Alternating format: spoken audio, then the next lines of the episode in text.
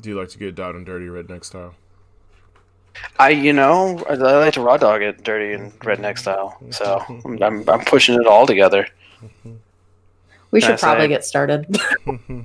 Whenever you guys are ready. I've been recording, uh, so Oh, lovely. just get started whenever. Oh, so we should tell people that this is the We Like Watching podcast. yeah, And it's Abby, it's all you. Sequel, sequel, sequel episode where we are discussing things sequel. Oh, Yeah, exciting, right? yeah, I'm so excited. I'm pumped. I'm so pumped. There's really so many directions this can go.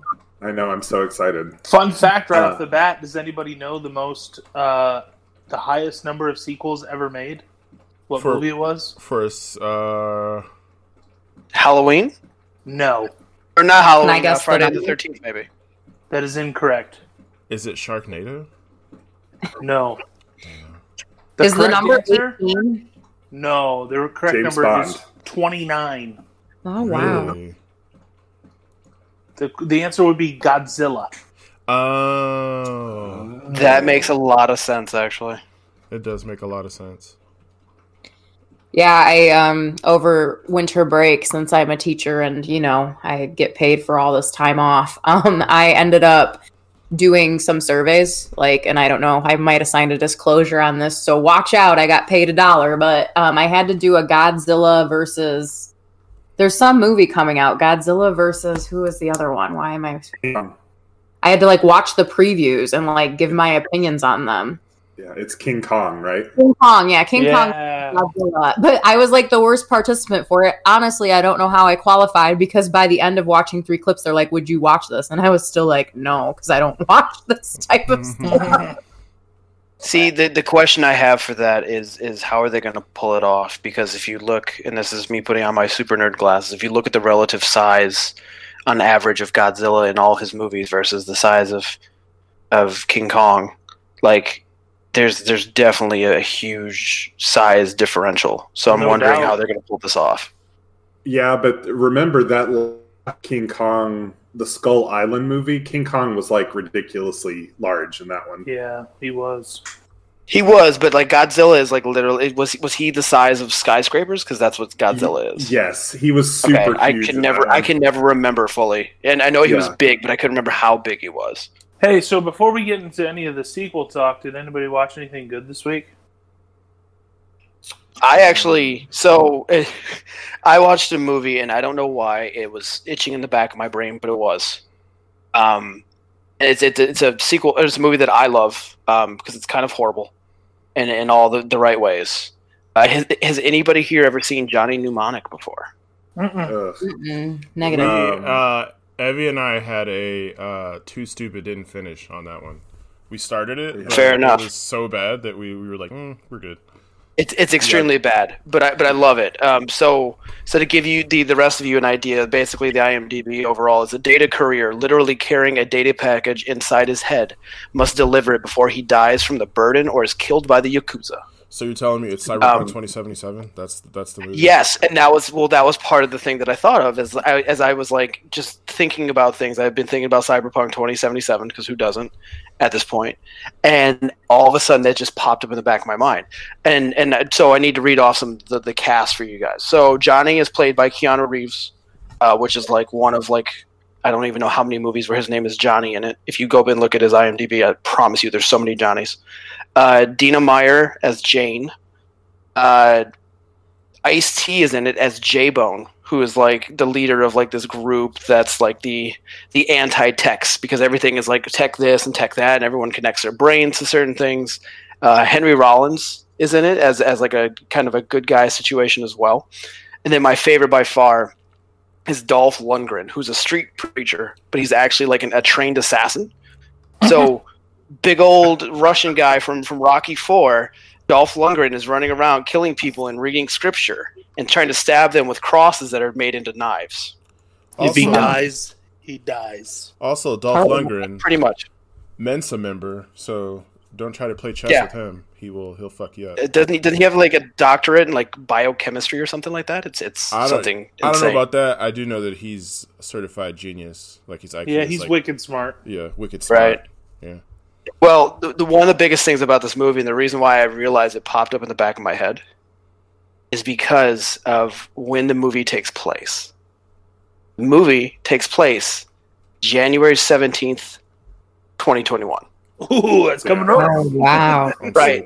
So basically, we've got you know just a couple of days, a week at best, before we're gonna have uh, the ability to jump into the internet and really shitty graphics and, and manipulate it using VR goggles fully, while booting up the back of our brains, um, full of information that's that's we're traveling around, and also there's laser, uh, like laser wire. I guess is the best way to put it. Like one of the main bad guys has a laser wire that he like slices people up with, and it's amazing. I Hmm. I it, it is too stupid to finish for most people, but I love the movie. So I mean, let's think about it. If you know Sandra Bullock was able to predict that in the net, what we could do, I think that it's going to be very telling. yeah, so just looking forward to that a week later from now when we have that. Yeah, me too. But you, did you watch anything good this week? Um, so I went down a Real Housewives rabbit hole, and Ooh, I have boy. many thoughts. Yeah, oh boy, indeed.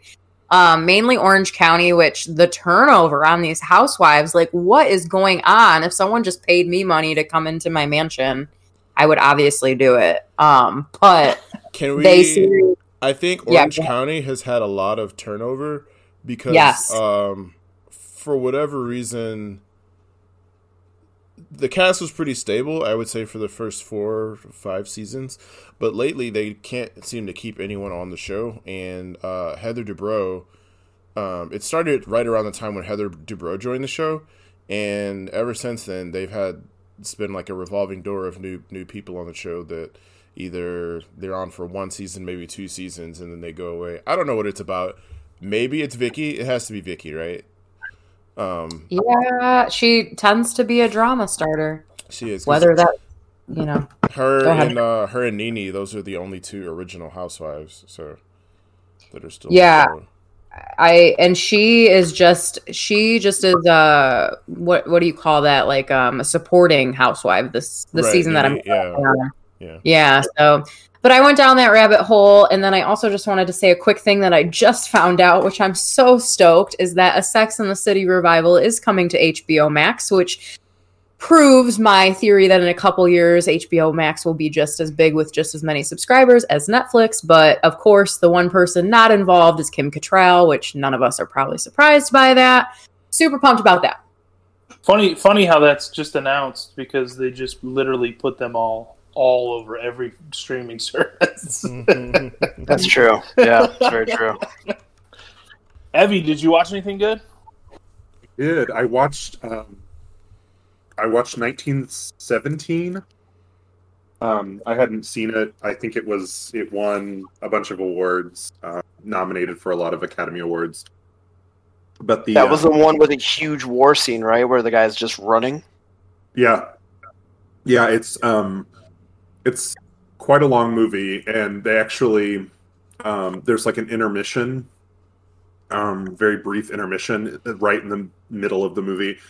Um the first half and the second half are um continual shots like th- there's never a break um which always is a little jarring to me but it's really interesting in this case um really moving. It's kind of your, you know, typical war movie. Um, but I thought it was really well done. Uh, George, I think his name's McKay. George McKay is the the younger actor, the main actor of that movie, and I thought he was so good and so captivating. I was looking at his IMDb, and he was in a movie that came out, I think, in 2017 called Marrowbone, which just happened to be on Hulu, and I watched it and loved it. Um, I watched it too.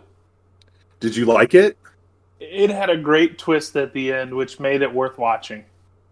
Right, right. Like the whole time. So it, let's just say it makes you think it's a supernatural movie, and then there's a big twist.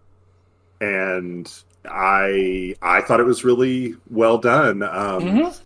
The ending had me crying like tears of slight happiness. Um, not like sobbing, but uh, I just thought it was really moving, and the whole idea behind it was kind of touching to me. So Yeah. um, go, the girl go who watch plays Ma- in uh, Marrowbone. the girl who plays in uh, Queen's Gambit, which is really popular on Netflix. She's Uh, Anya the- Taylor Joy. She's one of the stars in the movie. Oh wow, yeah, I'm I'm looking this up and I'm I'm actually very fascinated by it too. Yeah, it was cool. Um, it, it's so wow. So it has a it has a twist then. But you guys, thank you for not revealing because I'm I'm very fascinated by it. It looks like it also I think has one of the guys from uh, Stranger Things. yes, the it brother does, from yeah. Stranger Things. Yep. Interesting. Good. Uh, it was a good request to watch by by Evie. He he had texted me in the week and he goes, "Hey, you should check this out." And I watched it this weekend. I thought it was I thought it was pretty good. yeah, I it it it sat with me for a long time, so it must must have made an impression on me. Huffle to the puff. Did you watch anything good? I did. I watched the special episode of Euphoria. The uh, so the season Euphoria had a first season that started early 2020, and then they, I believe, the second season was supposed to start shooting mid COVID, uh, but they weren't able to because nobody was able to do anything, obviously. So HBO had uh, Zendaya and Colman Domingo and Jules. I forget the actor, the actress, actor, the actor. She's trans though, right? yeah, the actor that plays Jules. I can't remember their name. Um, That's a really good show though. It is If a really somebody good hasn't show. seen that, yeah, it's so good. It's it'll tug at your heartstrings. It really will, and uh, it touches on a lot of uh, issues. I think that everyone deals with. I don't want to say too much without Oh. without spoiling it, but they did No a, doubt. they did a special episode with just the three of them because they couldn't film, they couldn't get the second season out on time, and they just wanted to give something to the people. It was Right. it was really good. Uh, it the the episode mostly re- revolved around Rue and Ali. Uh, Rue is Zendaya's character, and Ali is Colman Domingo's character. Um, sitting in a diner on Christmas Eve, uh, talking through uh, basically having a, a debrief of, of what happened in the first season. Um, the writing is is top notch, like top top top notch. Um, it's it's almost Mad Men level writing. Uh, I'm kind of uh, I would definitely recommend it to anyone, uh, even if you haven't seen the show, the first season. I think you can watch it and really have an appreciation for the level of writing and just the, the topics that they touch on. Uh, I it's just a personal gripe. I love Zendaya's character and I love her acting. I don't. My dad is Ali's character, and so um, I don't like Colman Domingo as Ali. Uh, I think Colman Domingo's a good actor, but I don't think he's uh, gritty. He doesn't have the uh, gritty. I don't know how. Uh, he's not sketchy enough. I- Sure. I, guess that that's the that's the only way I can put it. He's not sketchy enough to make me believe the character, but maybe it's just because of my personal experiences with people of that type. Hmm. Um, but yeah, I, I watched it. It was really good. I definitely recommend anyone to watch it. Um, Zendaya, Euphoria's been on my on my like watch list for quite some time now, and this this is probably going to push me over the edge. it's, It's so pretty good. good. Yeah, and the thing is, you can this special episode. It's only one episode, and it's like an hour. Um, you can watch it, and it doesn't really spoil the um, it doesn't really spoil the what happens in the first season. Um, and it it's like a it's almost like a tech demo for the show, if that makes sense. Um, yeah, it's it's really good. It like it tells you it's like it gives you a taste of what the acting is like. It gives you a taste of what the writing is like. It gives you a taste of what the cinematography is like. Um, so I would definitely recommend watching it, the special episode, and then going ahead and just watching the first season. It's so good. Yes, I loved the first season, and I've been waiting on the second, so that's nice. That I'll have that. ramble. I'll ramble off a couple things that I watched this week, and then we'll get into some sequels. Uh, if you guys haven't seen Soul, that is a super good movie. Just caught it this week, and It- and I, I was enjoyed the hell out of that. I'm, I'm going to be really honest with you, J Bone. Uh, the beginning of it, I didn't know how I felt about it. It Sure. felt felt dry, and it didn't Mhm. feel like it actually had like I, the the joke I kept putting in my head is like soul has no soul. Sure. Um, but like as time went on, like after probably the first twenty or thirty minutes, I, I was kind of blown away, and I was very fascinated by how, by how it functioned and how it kind of presented everything and being involved. So, and also it was kind of mind bending to to watch some of the the visuals. And then I watched uh, Prom. That's on Netflix. It's got a bunch of people in it. It's got James Corden, Meryl Streep, Keegan Michael Key. Um, I mean, it was good. I think I enjoyed the music more than I in the songs more than I enjoyed the actual movie. Um, It's a, it's a very Ryan Murphy movie. yeah, totally. I mean, you get Glee straight from the get go. You get Mhm. a Glee Mhm. But I thought it was good. I, I loved the songs. I think I think going to see the uh, the Broadway show would probably be a lot more better of experience than watching the movie. But um, uh, what else did I see? Um, oh, I watched The Wedding Singer. It's classic Adam Sandler.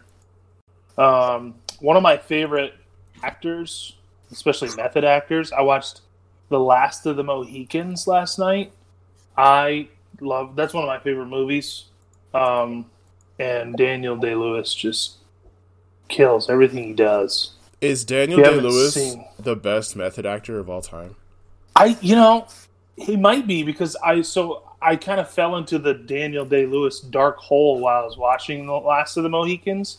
Did you guys know every time that he like goes into a method acting like so he like I don't know he just gets so devoted to what he does. Yeah, I, I read from my left foot he actually pretended to be like paralyzed in a wheelchair for months before, and he would even demand that like people on set would feed him and do all these other things because he was so heavily involved in being the character that like, He's, like, he wouldn't pull himself out of it. Such an incredible life too, like outside of movies. Like he he like retired from film for a minute to become a cobbler, and he was like a really really popular shoemaker for a really long for a while. I mean, I'd buy And my shoes from Daniel Day Lewis. And then he came back, and then he did this show. I can't remember what the show was, but then he came. He became like a designer because he he was playing some type of designer in the show. So he like went to this costume designer, and he basically started to to d- design his own clothes. Like I was just like, dude, this dude goes hundred percent. on everything. Yeah, I don't- I don't- I don't think there's anybody who's been as consistent with that as he has. Like I've heard other stories before, like Jim Carrey was kind of a mess on set for Man on the Moon. In fact, they made like a documentary about like how Yeah, It, it's I don't so know good. what he too. was. It's definitely a recommended watch. I would, yeah, it's so good. yeah, that's crazy. uh, Al Pacino apparently for Raging Bull, like apparently the guy who trained him actually put him in a couple of like amateur fights and he won. I think he had like a record of like four and two or something like that in amateur fights. And the guy said like, if if uh, sorry not Al Pacino, Robert De Niro. Yeah, If gonna Robert De Niro Niro. had like went like he- he could have gone professional if he had wanted to because he was just so involved with it. But as far as I understand, no one has been as consistent with their method acting and their ability to put themselves into a character as Daniel Day Lewis. Yeah, because There Will Be Blood is such a badass movie too. He's so good in that.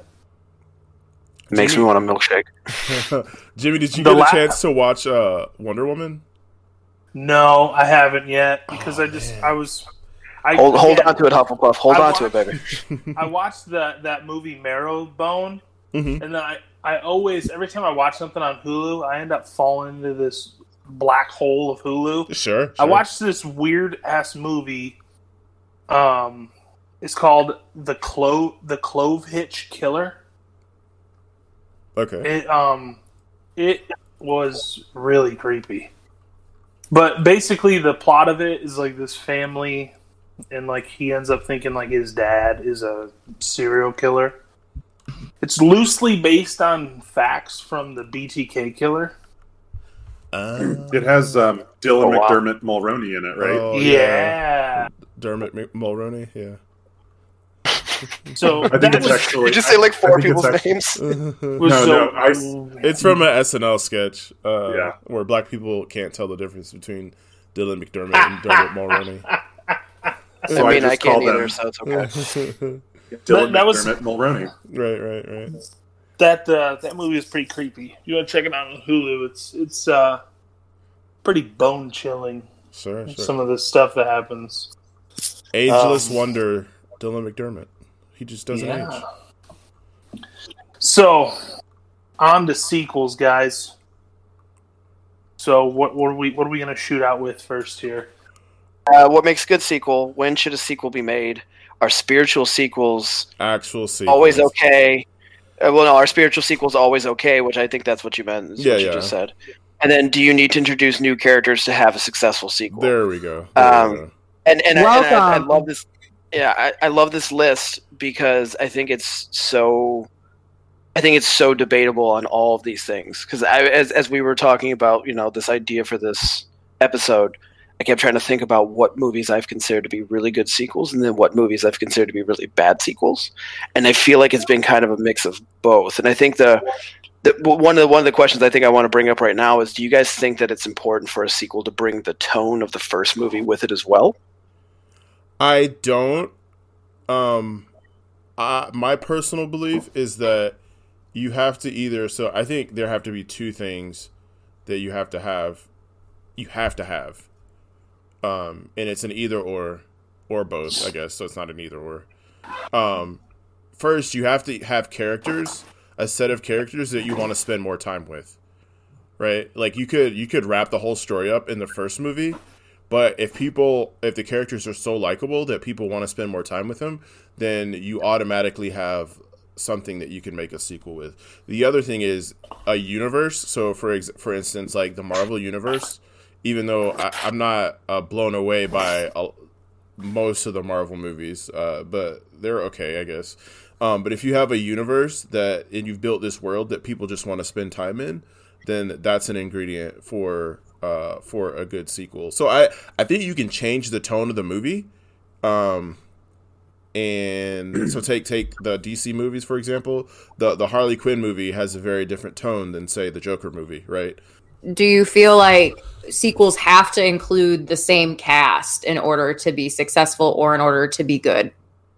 If it's a direct sequel, yes. I hate when they recast. It drives like like all the cast from the first movie is the exact same, but we're going to recast the main character. That drives me insane. It, Yes. it ruined. It ruined. Um, what's the second Silence of the Lambs? Hannibal. Silence of the Lambs too? No? Okay. Yeah, it's Hannibal, but um, Yeah, it's Hannibal. uh, it. I hated that Julianne Moore was was now Clarice. Like it just didn't. I, I hate Yeah. when they do that. What it if didn't really rub real well. what if they take a side character, right? And they keep that character Yeah. the same, but then they bring in essentially all new characters to fill in around them. How do you feel about Maybe. that? And and make a story Uh, based on that. It would have to be a side character that you didn't really pay attention to. Sure. Okay. Um, Yeah, The other but thing. I'll- Go ahead. Oh, I was just gonna say the other thing is like when they do. um Oh, uh, what's the? Oh, I can't think. The John is he John Grisham? The Ryan guy that that's been played by Harrison Ford and Jack Jack, Ryan. Ryan. Yep. Um, He's been played by everybody at this point. Right. That doesn't bother me so much because there's, other than the character's name and occupation, there's very little continuity between all of the universe movies, like the Jack Ryan universe movies. So that doesn't bother me, but it's when it's supposed to be a direct, like, sequel and they they're going to recast the you know main character yeah i'm not here for it So there, one of the one of the interesting things that you bring up, Jack Ryan. I was thinking about the other uh, particular character that gets recasted quite a bit. That'd be James Bond. Um, I remember there was a time where people had been talking about this fan theory that had been going for years that the name James Bond was just a cover name for whoever was 007 at the time, and so that was part of the reason why supposedly they kept switching out actors, or that that was the theory at least going on, and it was supposedly going to be confirmed by uh, the casting of Idris Elba, which everyone still thinks is at some point going to be person to step into the Bond role, and obviously he'd be very different from all the other ones. Um, do you think that, like, with that, do you think that with every James Bond that they cast, it becomes a new universe, or do you think they're all just sequels upon sequels? i, I- kind of like that I think That they're parallel sequel. universes. oh No? yeah Oh, it's yeah, very I mean, That's it, it. It reminds me a lot of like the the Doctor Who situation, which to me the Doctor Who setup is one of the most brilliant things that ever existed because they basically found a way to constantly switch out their main character. You know, it's it's this it's still the same character technically, or it may be, it may not be, but like the character's able to change bodies, and therefore he's able to, he or she is able to become whatever they need to become for the next season, and they're able to cast whoever they need to cast at any point. So it kind of reminds me of that whole situation, but just in movie form.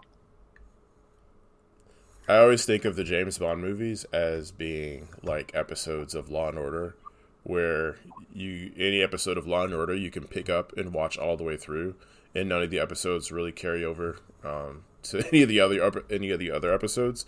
Uh, the creator Dick Wolf wanted it that way. He wanted Law and Order to be like that. He didn't want it to touch on the characters' personal lives. He wanted every episode to essentially be its own little package. And that's kind of how I feel about the James Bond movies. Like if you even if you look at the Daniel Craig James Bond movies, it's rare that they call back to something that happened in a previous movie. Um Yeah. it's, it's uh so they're kind of like their own little things. Like they're sequels, but they're not uh I would even call each one of them spiritual sequels. Like I said, it's like they they happen in parallel universes, you know. I like that take. Yeah, it was interesting. So okay, so let's let's get into this meet then, and we can kind of. I think it's a good way to kind of break this all down is to actually see what movies uh, everyone has in their minds that are considered to be a good sequel, and then I think we can kind of you know from there dissect uh, why we think it's a good sequel, and then we can kind of find those elements. Um, I think I'll start with one of the ones that I think is probably one of the biggest ones ever, and and this is debatable, obviously, uh, but that would be Star Wars: The Empire Strikes Back. I agree. Yeah. Let's see if we're on Uh, the same page here, though. Let's see if we're on the same page. Yeah. no, yeah, no. I didn't. I just wanted to hear if somebody was going to jump in with me or not because that, okay. So okay, so full disclosure, as a kid, I loved Return of the Jedi. Um, I it, it was it was the most interesting one to me. It had a fully formed Luke Skywalker, uh, and all these other things that that were kind of important in my brain. Um, but I was also a kid. Uh, as I've gotten older, though, I've come to respect more of Star, you know, the Empire Strikes Back, and for me, the way that I've always kind of viewed why I thought it was a good sequel is because I think it takes all the characters and makes them hit certain turning points that was going to go within the story. Um, one of the big things too is that it was very obvious that George Lucas and, and crew kind of always knew that there was going to be multiple movies, so it wasn't like they were making you know The Empire Strikes Back and it was going to be just the ending of the whole story. It was clearly leading to something else.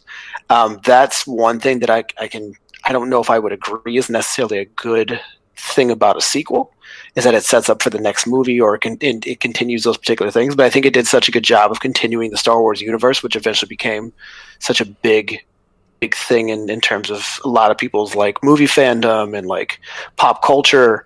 Uh, I think it was just such a good turning point for all of that, where it was setting up what the Star Wars universe was truly going to be. So, Do you- do you- Hufflepuff, thoughts? Do you think um, part of that for me, and what when I was saying what I was saying earlier, um, that Empire Strikes Back was one of the movies that I was thinking about.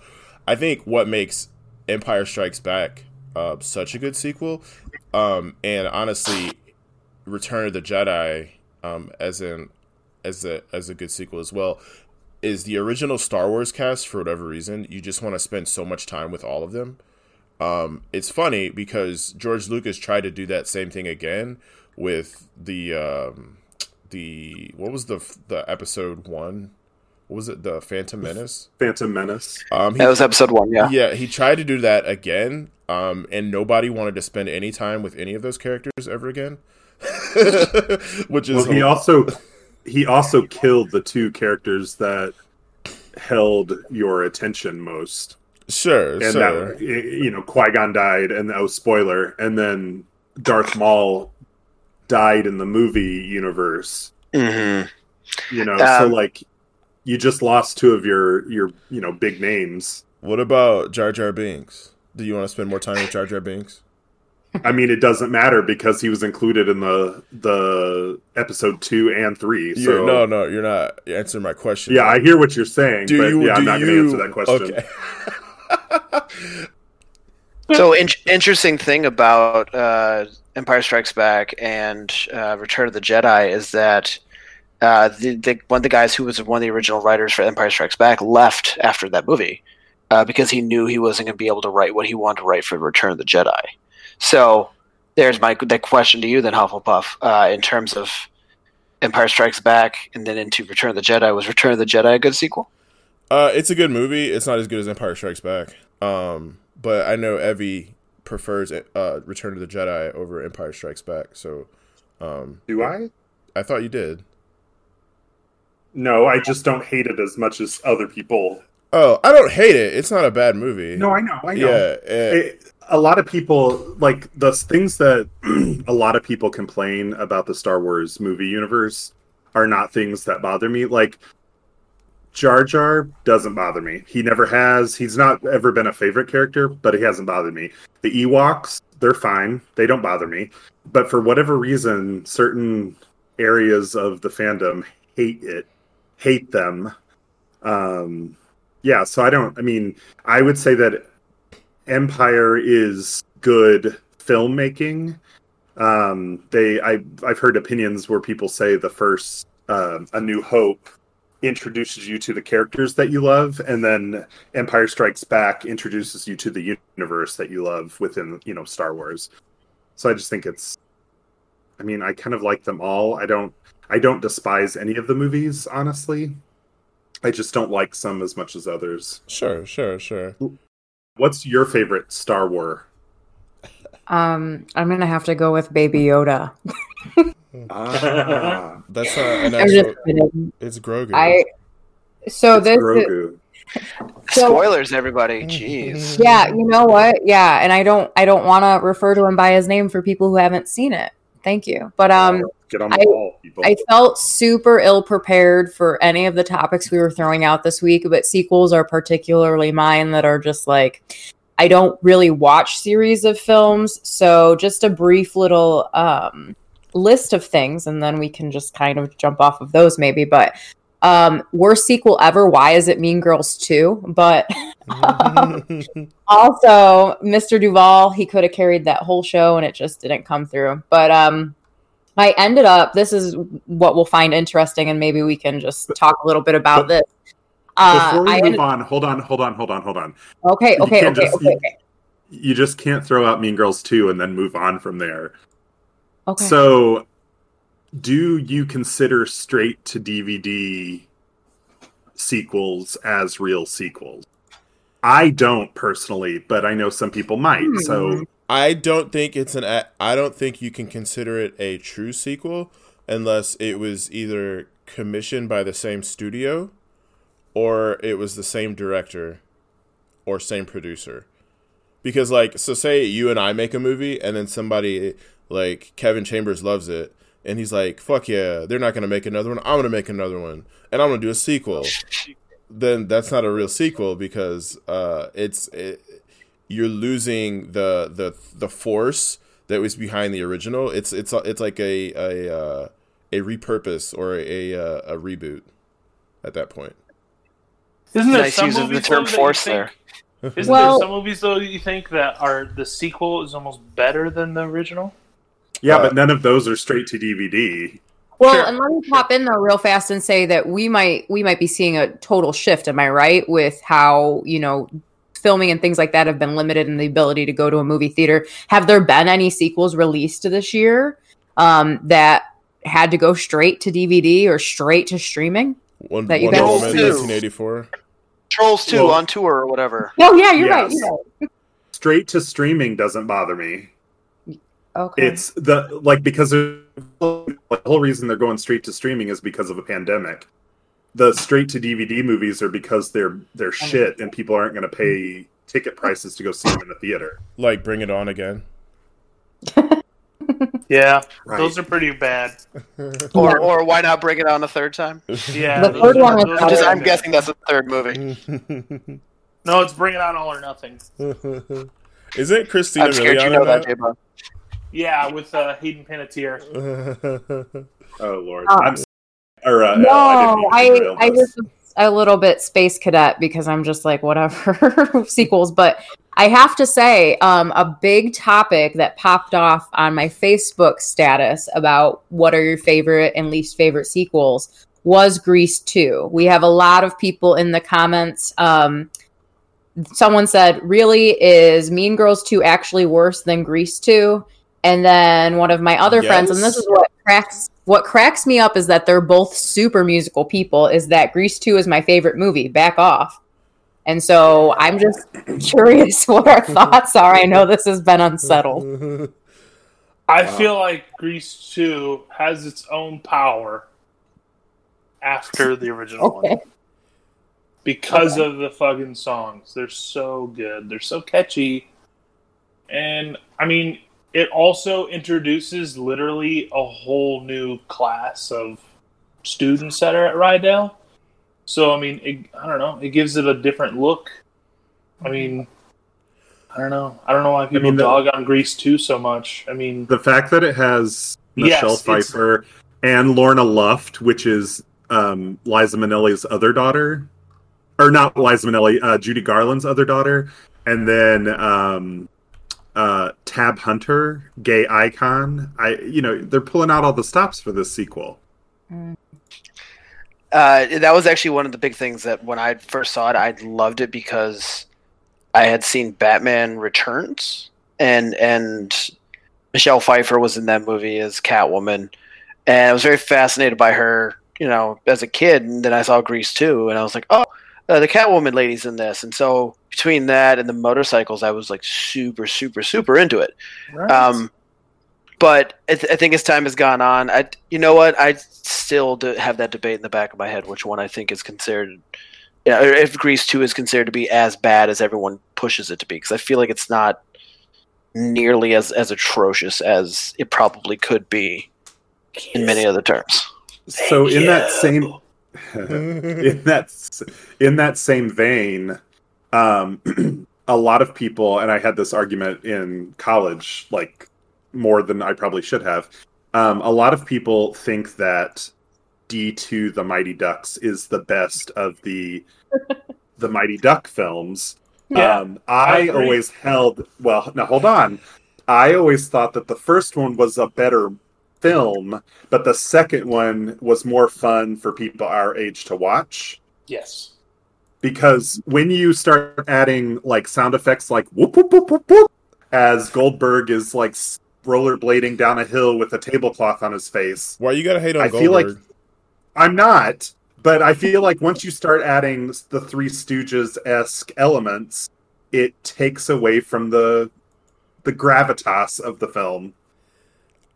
I mean, so I've just what are your thoughts on the Mighty Ducks saga? I don't know. I like I like D three, but I mean, I don't like that as much as D2? D two. I, But I I, don't mean, think I, I've ever seen the third one. D3. I've watched. Yeah, it's, it's where they're varsity. They play JV and varsity wherever they go to school at. Oh. So I think D two does a great job of being a good sequel because it takes the original cast and puts them into this new situation. Uh, you know, at that point, everyone already kind of knew about Goldberg and Charlie and all the other you know players that were involved, and then suddenly here comes this new element of you know going to the Olympics and, and being a part of this bigger pond, you know, if you will, and and it so they they had this new problem this new situation they're trying to deal with becoming even better than they were before but then they also have to contend with these new you know teammates that are part of the situation and they kind of fish out of water situation. And then you also have you know Kenan Thompson coming in as the streetwise kid who kind of makes them think about like you know where they've been and, and where they're going and he ends up knuckle puck timing.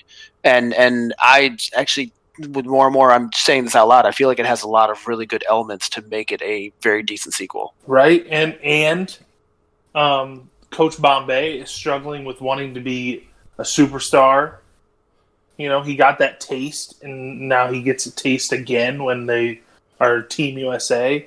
It's another good Mhm. storyline within it because he wants to be separated from the team as a great person in, in the sport of hockey. I think D two does a good job of keeping the same cast of characters, uh, kind of switching the tone, um, and making it more digestible for all audiences than than Mighty Ducks one, um, while still uh, giving you what you want from each of the characters. Like none of the characters really changed except Gordon, and then he changed back, right? Um, and so I think that it's like with a video game when they when a, a small indie game comes out and there's a first game and then it's like really successful, but it's a small indie game and they get some money, and then the second game there are expectations and then like people know who they are, so they kind of swag out a little bit, not too much. They don't swag out too much, um, and then it it nestles in quite nicely. I think. No. No, yeah, you're good. It's a good take. Yeah, I Fully agree. on the the Mighty Ducks franchise. So Can we talk? Uh. can we talk about um, some sequels that should not have been made? Sure. Um, and L might fight. Hunger me. Games. You L think, might fight you. um, My limited. Go ahead. Sex in the City two. No, I agree. I mean, quite frankly, I you you can tell me why in a moment, but you I just I've been really turned off by what I found out about the cast and how they weren't actually really friends.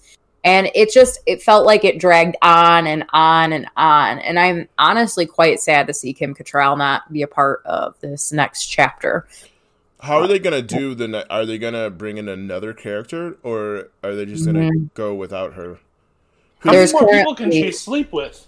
Hey, I mean, really. Well, Hey. not only that. this is not that kind of podcast. Um, Um, but it could be. But- Is Mr. Big coming back? I just need to know. Oh my gosh, he was already back. Yeah, I and hope it- not, The word honestly. was, well, the word was in the third one that the the whole they were planning on a third sequel, and the plot was just so ludicrous. Like, for example, I believe Samantha was actually sexting uh, Cynthia Nixon's character's son. okay. Um, so Miranda's son like somehow got pictures of her. Yeah. And then the other part of that actually, um, Kevin, is that Mr. Big died of a heart attack.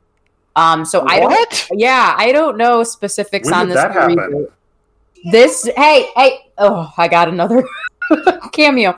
Um what? I said if Big dies, can she get back with Aidan? I know, Aidan is cute. To all the boys I've loved before, P.S. I love you. Aidan. Hey, hey. Okay, anyways, thanks. Um I don't even know. My mind is just Was that one of your multiple personalities, L? Popping Yeah. I so many.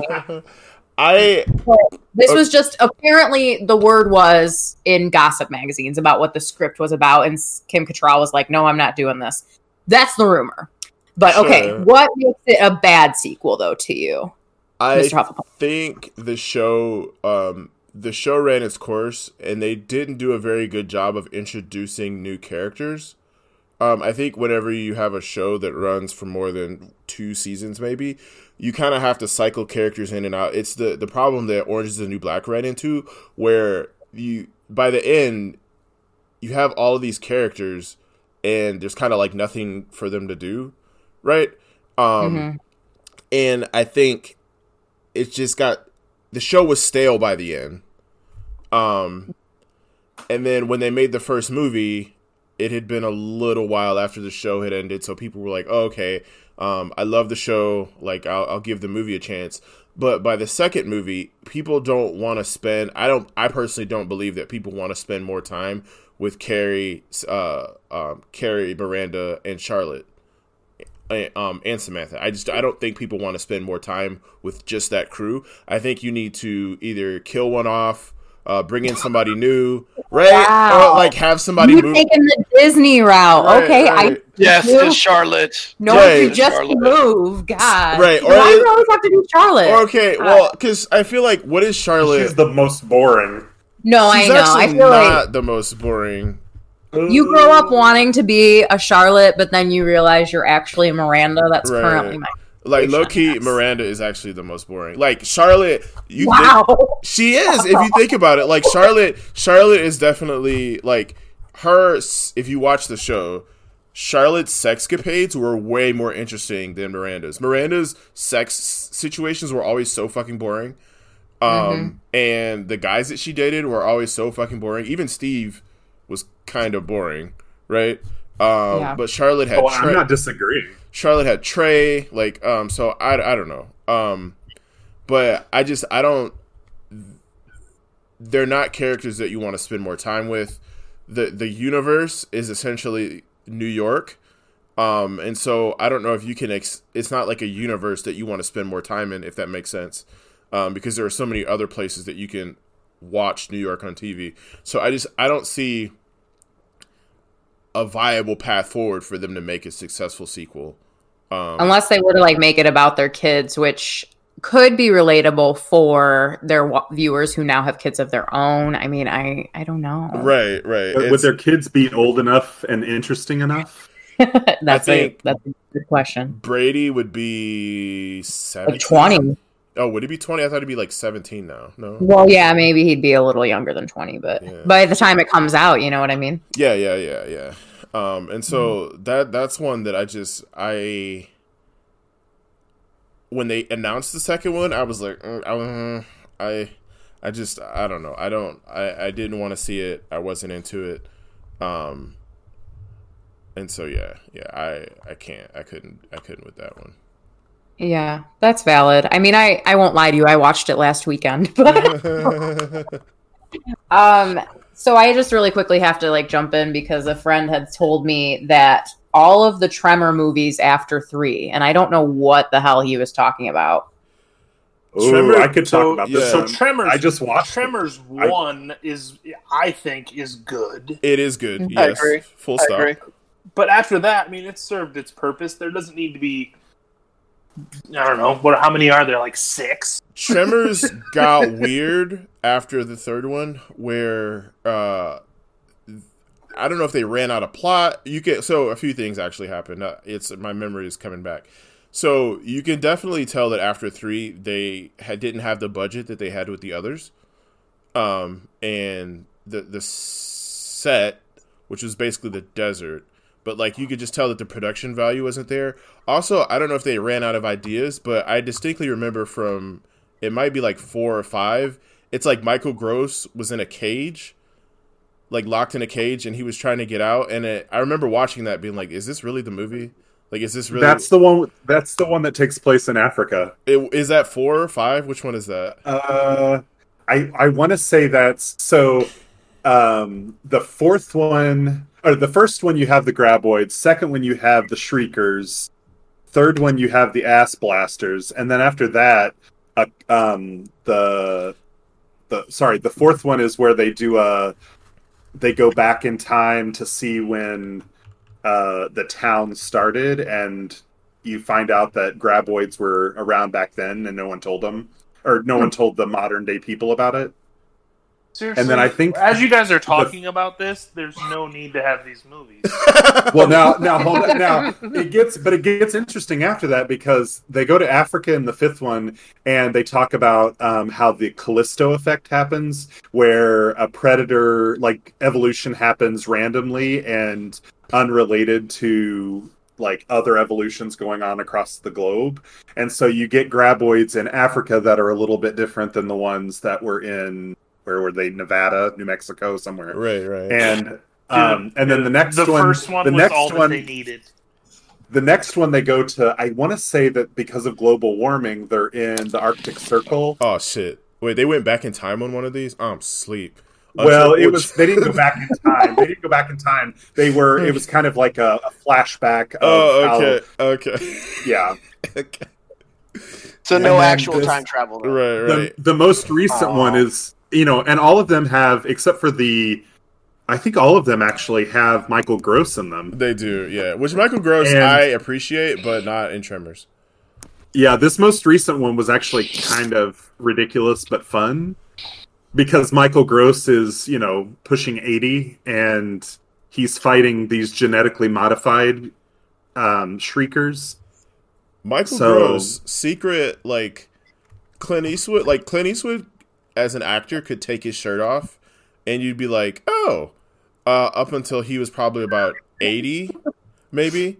Uh, Michael Gross, same thing. Like he, for to be as old as he is, he's very fit. I Yeah. guess, but there's no legitimate reason that there needs to be like six tremors or where- however many there are. Right. Well- the first one was good. Leave it at that. According to this friend, you know, the first few would change my life. But speaking of of sequels that don't need to be made, I'd love to hear your take on this, Jimmy. How do you feel about Grown Ups 2? Because I don't think Grown Ups 1 needed to exist, but people can No, I think Grown Ups too. I I I enjoyed it. oh. I mean, it. I it's just because I like Adam Sandler though. So like, I think that was his. Those two movies, Grown Ups One, Grown Ups Two, were his better movies that he's made like of recent. Hmm. I mean, the plot. The Of- plot of is really. I mean, hot scorching take there. I mean, I mean, what? I mean, besides like uncut gems, like what else? I mean, Hubie Halloween. Like, Uh, funny, funny people. Um, I mean, Funny- funny I'm people. that was a, fine. a while ago, though, wasn't it? Funny. I'm People? talking like that's, that's true too. Actually, you're right. You're right. I mean, I don't know, but then like all Um, these Netflix movies have just they're okay. Which was the Yeah. Netflix movie that he did where it was like the Wild Wild West and it had Blake Shelton in It's it? the, ridiculous. the, the Six. ridiculous six, Yeah. and apparently it was such a big problem that there was uh, Native American actors walking off set because they were so upset about what was happening. So Oh wow. It's terrible, terrible Yeah. movie. But I I like Yeah. Grown Ups too. I think, you know, I mean, the plot is is kind of dumb. It's just all about them hanging out and then having a party. But um, I don't know. I I enjoy it just because I enjoy all the characters and all of his friends. But um, I mean, you're right. I mean, it, it probably doesn't need didn't need to happen, but I enjoyed it. right. Okay. Um, okay, I, I've got one that I'm I'm curious to find out because I, don't- I don't know how many people have seen this this series or not. Uh, Alien Three and Alien Resurrection. Yeah, I mean those movies. I mean, there's a billion of them, right? There's a billion So- predators too, isn't there? Well, so it, it shares a timeline with uh, a bunch of other movies, and it's the whole timeline is insane. Like according to uh, Prometheus, we're supposed to be reaching around the time when Peter Weyland creates Weyland Industries and, and all this other stuff. But the, the original Alien movie is still one of my favorite films of all time. Yeah, that's good. Uh, it was incredible. It was this, you know, this thriller movie that uh, kind of has a funny backstory to it. Apparently, the reason why you can't see the alien that much is because they were having a hard time portraying the alien as like menacing. They tried to dress up a dog as an alien once, and it and every time they filmed it, it was hilarious. So they couldn't do that. Um, so it was this very you know meticulous and and you know kind of like tense movie.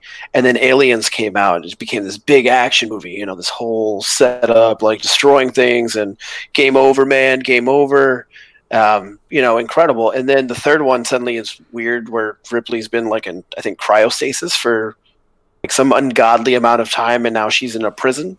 And and there's other people there too and then the fourth one is like a clone of hers and it just i i remember watching the first two movies and thinking that they were incredible and then i watched the third one and i was like wait what's happening You know why that is, right? i mean i do but why don't you tell the people No, no, I want to hear. Okay, so it's my personal belief with that one is that uh, it's Ridley Scott because I believe Ridley Scott was the director of the first and the second one. Um, He was the first one. I believe he was not the second Was one. he I not the believe second one? was, I believe Aliens. I believe was James Cameron. okay, James uh, National Treasure, James Cameron. Uh, still working on, with Kirk Cameron.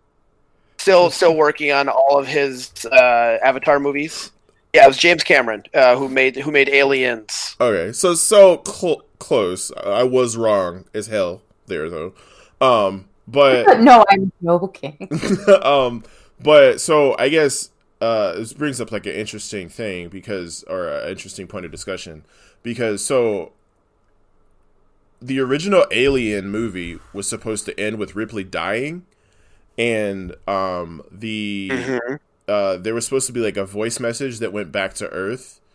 Um, and, and it was the alien doing her voice. doing her voice, right? So that was the original intent was for Ripley to die. So I wonder if uh like with Star Wars, he had six movies written when he made the first movie. So when we were done like th- the way that the stories broke out, we knew that there would be more story, or there, I guess there could be more story. Not that there would be more story, but with Aliens, it was like the story's over, and they were like, "Oh, let's make another movie," but the story's over. So like, how do we do this? And then they got Well, lucky. the stuff that. Oh, go ahead. no, go ahead. Oh, I was just gonna say the stuff that they weren't able to do in the first one. That's that's what inspired the third, fourth, and so on. Like the things that you're talking about. Like for example, the the dog in an alien costume. That's where the idea for the dog um, xenomorph in the in the prison happened in three, right? Like that's where they get Mhm. these ideas, and then the fact that like the alien speaking in her voice inspired the the clone, which is Ridley mixed with an, an alien queen. So she's Mhm. this hybrid human xenomorph. Um, so that's where the that's where the subsequent movies come from is all the crap that they couldn't do in the first one because of you know budget, production, stuff like that. So then, I guess the question is: Is that in and of itself enough of a reason? Like the fact that the movie's successful and that you couldn't do things in the first movie is that enough of a reason or enough of reasons to make a sequel? Yeah, I didn't hate That's the question. I didn't dis- I didn't dislike Alien Three. Um, I thought it was it was very much a product of its time, as was Resurrection. Like you can tell that they were one was made in the mid '90s and one was made in the you know later '90s um, because of the things that they like. They were using tropes that every other thriller sci-fi movie was using Mhm. um, but I didn't hate them. I, I actually the Resur- Alien Resurrection is actually kind of funny to me. Um, they've got some really good one-liners, and it's got Winona Ryder and um, Ron Perlman in it. It's, it's like I'm, I'm gonna love it. So it might be enough. I mean, it, why not? If you have inspiration for the first film that you couldn't couldn't use, why not? You know, make it Because happen So- then you end up with Star Wars Phantom Menace, right? When you can't- Well, well, that's technically a prequel, and that was actually something I was going to say. Is that it always bothers? So, for me personally, that actually kind of bothers me. Is is that using a sequel as a means to kind of do the things that you couldn't do in the first ones? I think there's a lot of times where it makes a problem, but it mostly happens for me when it comes to prequels, and that's because one of the biggest problems I always have with prequels is that if you make a movie years later and you're trying to show off like oh well look at all the things that we can do now which i think is actually one of the excuses that george lucas originally had about making the phantom menace Yep. was like oh we can do all these things now that we couldn't do before and it's like yeah but you're taking away from the movies that are quote unquote supposed to be the future Yeah. and i And think see, that like the- with Star Wars though, it's a little di- so it makes sense that things look bright, shiny, and new in the prequels because Mhm. it's happening during a time of peace and things are are thriving and flourishing and like there's technological advances. When we're in the um the new hope and forward you're looking at a shit stain of a galaxy through war and all kinds of death. And so it's going to look gritty and broken down and shitty looking. I will agree that i think they overdid it with the cgi stuff. They should have used more practical effects in the in the prequels but the it makes sense to me at least in the star wars universe that the prequels would look prettier more advanced because it's happening during a time when that stuff would have happened.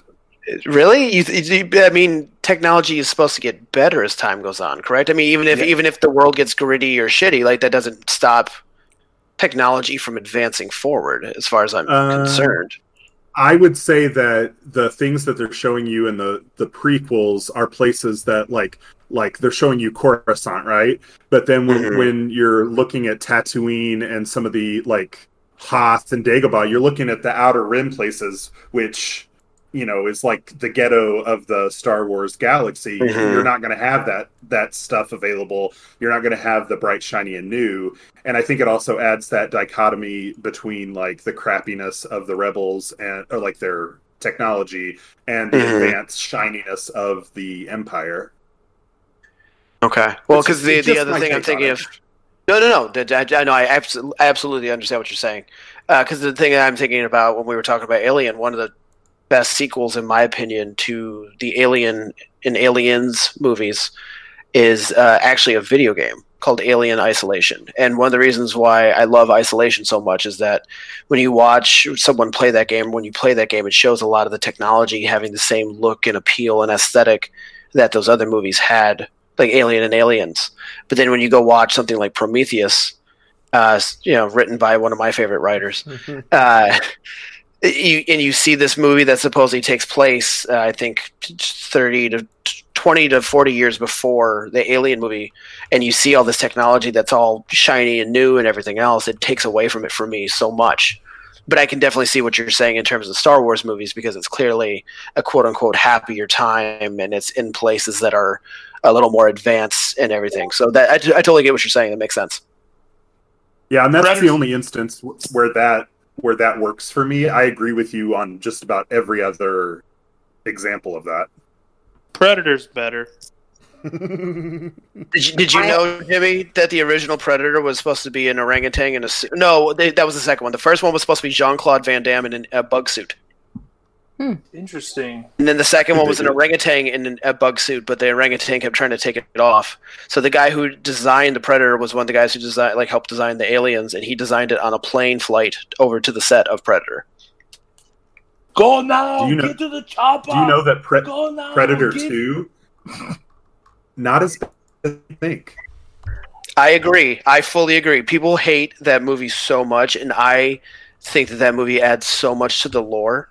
Uh, the the, the ha- thing that happens at the end with Danny Glover and the, the Predators, it just it made me happy because it felt like they were establishing a universe. I will- These, these shows are so bad, though. True. Um, I was thinking of one recently that might th- throw you guys for a loop that I really enjoy, which is The Dark Knight. I think it's fantastic. no, I think it's one of the best Batman films. Mhm. I, I love that movie, but I also think that it and and Hufflepuff and I have talked about this a little bit. I think it kind of ruined an entire universe, uh, and, and an entire setup for how we perceive certain movies. Because it not only is it a great film, it's a great superhero film, but it's also more of a crime drama than anything else. Mhm. And and I, and I think that they kind of led a lot of the aesthetic and the the planning of DC universe movies down the wrong path they shouldn't have gone. But that said, Dark Knight, great movie. It I mean, I like The Dark Knight Rises too. I mean, I think I think Tom Hardy did a great job on the Bane character. Hello, Batman. No, dude, I I think that's I think it was good. I mean, Yeah. there's no arguing. I think with The Dark Knight, I I don't know. The only thing I still struggle is, um, with Christian Bale. It's it's a me thing. It's not a him or uh, you know his acting ability. I just uh, he doesn't grab me like No, I yeah. want my Batman or Bruce He- Wayne to. But He just That's- he just does so, like the the choices that he's made with the Batman voice and stuff that irks me. I, I Like- still think though that he does the greatest job of of being the the the guy who turns into Bruce Wayne when he needs to turn into Bruce Wayne, like the playboy billionaire Bruce he- Wayne. He does such a good Yes. job in that. He Like, plays in- the good. He does play a good like Yeah, playboy billionaire. Yeah, like like when when he runs his Lambo into the car that's the, with the guy that's about to die, and like Mhm. he, you know, uh, Gordon gets out and like looks at him. He's like, "Oh, you know, you did a great job saving us doing this." He's like, "The hell are you talking about? I missed a light." Like when he does like that kind of stuff, or in in uh, Batman Begins when he climbs into the, the the pond or the fish tank or whatever with the two girls. Like I just I thought all of that was fantastic, and I feel like I haven't really seen that from any other uh, Batman actor. I do feel though too that in that series like of films, like I hated the recasting of Rachel. I didn't like it. I wish Katie Holmes would have stayed on. or they would have killed her in the first one. that that too. That would have been fine. Oh, But gee. I just did, I didn't like the Maggie Gyllenhaal. I didn't know. Mhm. You know, Katie Actually, Holmes. I would have. I'd have had rather had Ma- Maggie Gyllenhaal in the first one than Katie Holmes in the second one. I guess. Maggie Gyllenhaal is a better actress, I think, in every front. Agreed. But I do, I think Katie Holmes, her screen presence, you can't. Ugh, no, You- you don't- kind of grosses me out. I, I agree with Hufflepuff actually. I think her screen presence is you just can't deny it, right? Like when she's on the screen, you have to look at her, right? Right, Some right. more all, I, all I see is Joey, and Joey annoys the shit out of me. Oh Joey's my God, not that bad. Joey's not that bad. She's trashed. Okay. You know what? That's the only star that Toledo can claim, so we're just gonna roll with it. Hey, Not- there's more stars than just There's Jamie Farr. There's Okay, but Katie Holmes. I would rather Bennett. hang out with Alyson Stoner. Oh, I love Alyson Stoner. yeah, she's from Toledo. well, then there you go. Okay, well, Oh. you know, here's a about franchise. another? Go ahead. I was just gonna say a franchise that I think did really well with sequels is Toy Story. Um, Yeah. I personally don't understand in all the aspects why there needed to be a Toy Story 4, especially when the buildup was, you know, Toy Story 3 is the last, whatever. I remember being in another country and bawling my eyes out watching Toy Story 3. And I think a lot of people think Toy Story 2 is also a really good um, sequel. Toy Story 4 actually kept me pretty entertained as well. So I think that they have a good job. They do a nice job sticking to the character storylines and making it relatable not only to kids but also to adults. Yeah. I agree. Um, I think with Toy Story, they've done such a good job of creating these characters that you just want to spend time with. Like, who doesn't want to hang out with Buzz Lightyear, right? Like, who doesn't want to hang out with Woody? Right? You gotta have Buzz Lightyear and Woody together though because they irk each other. Right, That's right, makes right, it fun and, to hang out. right. And so, like, who doesn't want to hang out with them? And so, like, in all honesty, it doesn't even really matter what's happening around them, um, as lo- as long as you get to spend time with them and and and laugh, then you've got a good movie there. So they could probably keep making those movies until forever, um, even if Tom Hanks says he doesn't want to do it, because doesn't his brother do the voice in the the Kingdom Hearts games or something?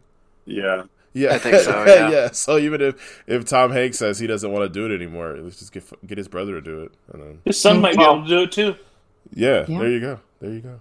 Well, I mean, if nothing else, we already know that uh, there's going to be a new Buzz Lightyear. In case you guys weren't aware, and that would be uh, Mr. Chris Evans. Ooh. Oh, interesting. I did In, not know in the that. live action version. Uh, the I guess there's like a new Pixar movie coming out, and he's supposed to be uh, the new voice. Wait, is there a live action Toy Story? He, he will he will voice the original Buzz Oh. Lightyear in a new Pixar film, Lightyear. The studio announced on Twitter. oh shit! Mm. Hmm. Can we all agree though that some one of the worst, or just the worst strand of sequels is the Jaws? Yes, my Yes, friend absolutely. commented and said Jaws 2 is the worst sequel ever. Can Jaws we- two, No, no, Jaws Jaws No. four or whatever it is is probably No, much Jaws Yeah, three Jaws four.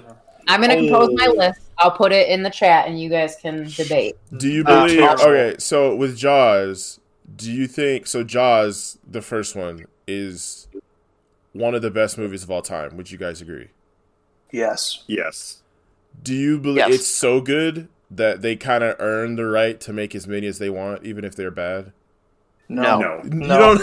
you don't No. agree. Dude, No. because the third one, I the third one, I- where, I where think- Chief ugh. Brody's whacking on the electrical line, and the fucking shark bites on the electrical line and it explodes. Like it's dumb. There's not that many. It Yeah. doesn't make it realistic. There's not that many man-eating fucking sharks in the ocean. Which one was? Is that the one? The third one? Is that the one with um with uh, Dennis Quaid in it, where it's like in three? No, that's the fourth. That's, that's, the, fourth, one, where they're in the the like the No. Sea World thing. The third one is 3D. That's the one where like the shark is swimming um, cockeyed at the camera because it's supposed to Oh you're right, supposed to right, have- right. be wearing 3D glasses. But Yeah. the Dennis Quaid one is the one that's at like the SeaWorld thing, I think. Gotcha, yeah, gotcha. Jaws Jaws four is also known as the Revenge. Yeah, Um, it's terrible. The cast includes Michael uh, Greenup. Mar- Mario Van Peebles, Oh shit! uh, Michael Caine, which is which is my favorite part about the yeah Michael Michael Caine is in that movie. I completely Mhm. forgot. This is because because as we were talking about this, there's another fourth movie that I'd like to bring up and how horrible it is Oh. uh, to kind of answer uh, uh, L's kind of situation here. But uh, who else is in this movie? Uh, Mitchell Anderson. Jay Mello, yeah, that's. I mean, the biggest thing is that Michael Caine and Mario Van Peebles is in this movie, and that just- Together, that that's blows the my mind. part. Right. Together, together. Uh, speaking movie's of fourths, though.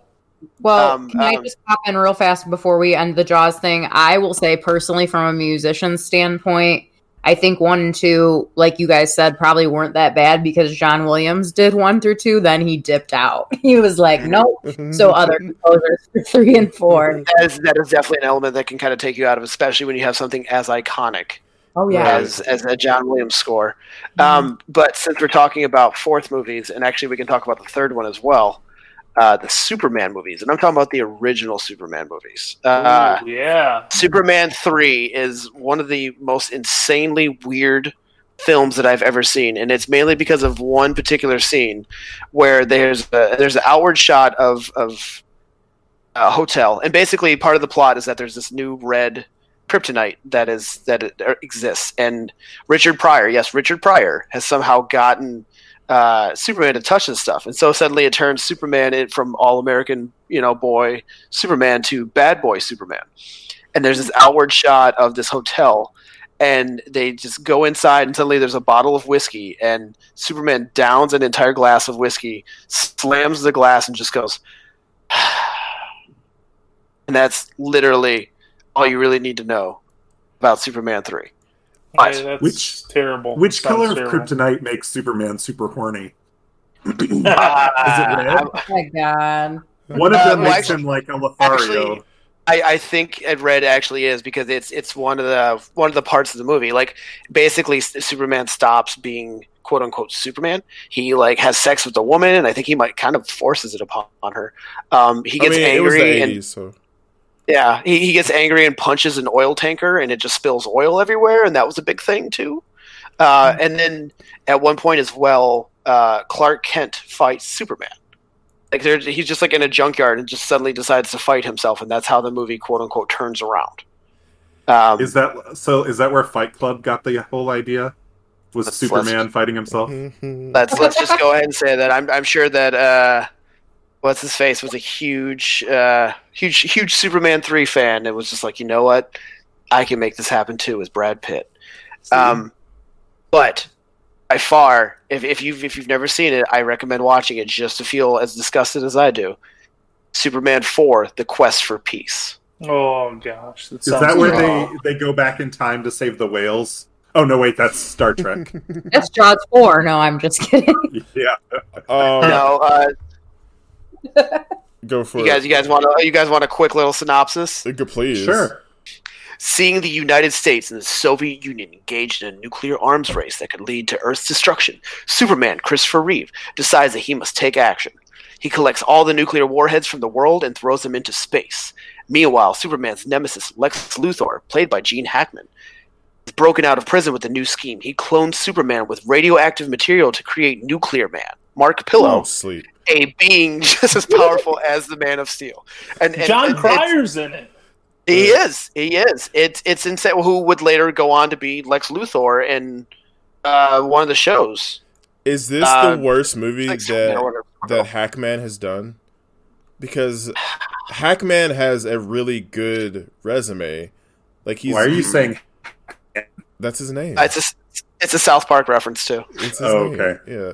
We Hack- must destroy the Hack Man. I um don't know. Welcome to Mooseport's pretty bad. sure. That's that's that's fair. That's fair. Uh, but it's but it's it's no Superman four. The question. no, for Peace. yes, It's right, not. right, right. no. So two things here. Um, Superman, the Superman story is definitely cultural appropriation because Superman's name is Khalil and his dad's name is Jarrell. So he's he's black. Okay. Number So two, wait a minute. You're gonna tell me that you're gonna pronounce it Hackman, but you're gonna call him Kalel and Jorel? Jarrell. His dad's Or name is Jarrell? Jarrell. Okay. He, he, Okay. he called him Khalil, not Kal El, but Khalil. You're right, right, you're his right. name is Khalil. Um, the second thing is, uh, so Superman series. So there have been three iterations of Superman, right? Um, a- as Of what? in in The film, movies? in movies, yeah. Oh, okay, yeah. Uh, none of them have been great. Would you guys agree? I mean, So I I thought will Man say of this: Steel was Williams good. again. I thought Man of Steel was pretty decent. yeah, Um, that's all right. And I also thought that Superman Returns, poor Brandon Routh, uh, I, I thought that Superman Returns was campy, but I felt like it kind of did what I thought that the DC movies were supposed to do. I felt like I felt like whenever I watched like the the Superman cartoon series. It still it kind of gave me that vibe still, and that was like my biggest, like you know, thing or my, the biggest introduction I had to Superman You don't think myself. So that Henry Cavill takes the Superman, the new Superman? You don't think he takes it down a notch No. No, by being? I also think it's that, just because I you also don't think like. that Amy Amy Adams is a way better Lois Lane than Kate Bosworth. That Well, is- yeah. that is correct. Kate Bosworth and Kevin Spacey are what killed the Superman Returns movie for me. I just couldn't. Well, I couldn't handle. it. And I the I mean- great and the great Michael Shannon is in Man of Steel. Yes.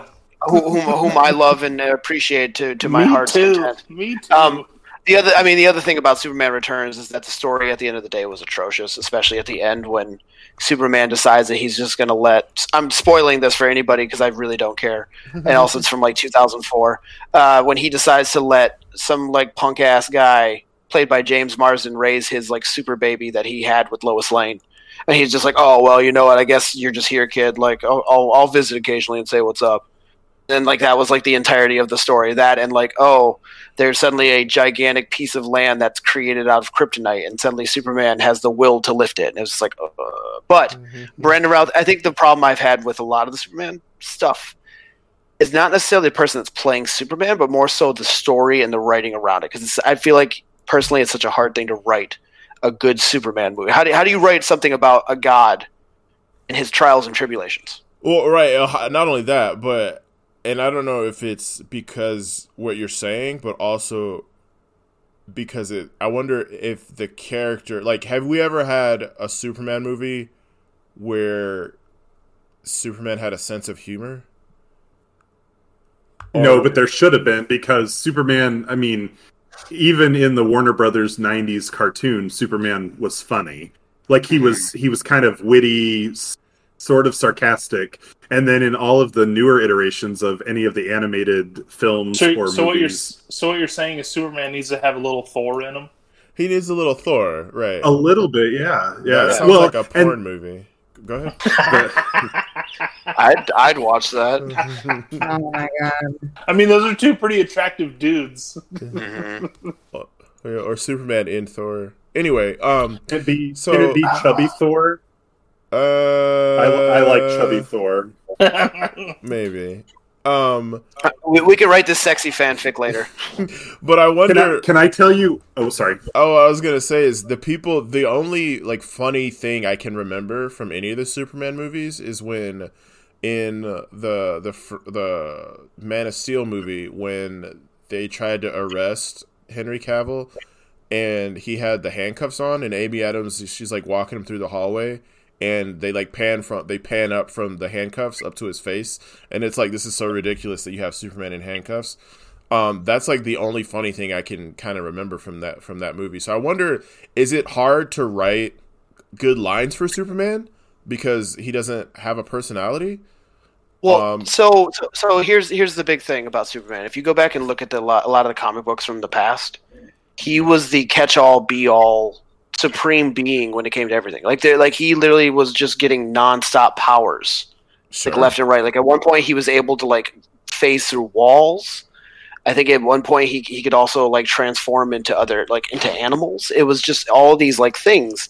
And so, you know, like I said, they kind of wrote themselves into a corner of making this guy and trying to humanize him. And and I don't think that anybody's ever actually like you know once the DC movie started getting super dark, I don't think there was any point where they were trying to be funny with him. Even when they tried to make Batman suddenly like jokey and and you know deprecating with his humor. Um, I, I don't think that they've ever been able to actually fully understand how to write uh, the Superman as a you know person trying to be normal amongst everybody else because he's he doesn't need to be. Um, we haven't even we haven't even talked about um, some of the best sequels to ever live. I'm Like- starting to think we need a part two, honestly. Uh, maybe but we I didn't- should because I, I I still because haven't we're gotten pushing it. an hour and a half. I know, and I haven't even we haven't even brought up Back to the Future too. Yeah. Right. we Matt- definitely we definitely need a sequel. Oh my god, we have a sequel to our sequel episode. Wow. I wonder be. if people will choose to listen. Have you stopped Uh, recording yet? I have not. No. We still Okay. we still out here. Will it be better than the first one? Find out in the upcoming sequel. Tune Sorry, in next week. really wanted to do that. well, this has been We Like Watching. We've had fun. We hope you guys listen. Uh, please listen. so, Tell your friends. Rate, yeah, subscribe. We're Yeah. out here on multiple platforms now. yeah, yeah. Wherever, eh, yeah, everywhere podcasts are played except iTunes. We're working on it, but they're slow. So, um, Mhm. Yeah, yeah. lots of hoops to Yeah. jump through. See you guys next week. Hear you guys. Whatever. Bye. Bye. Bye.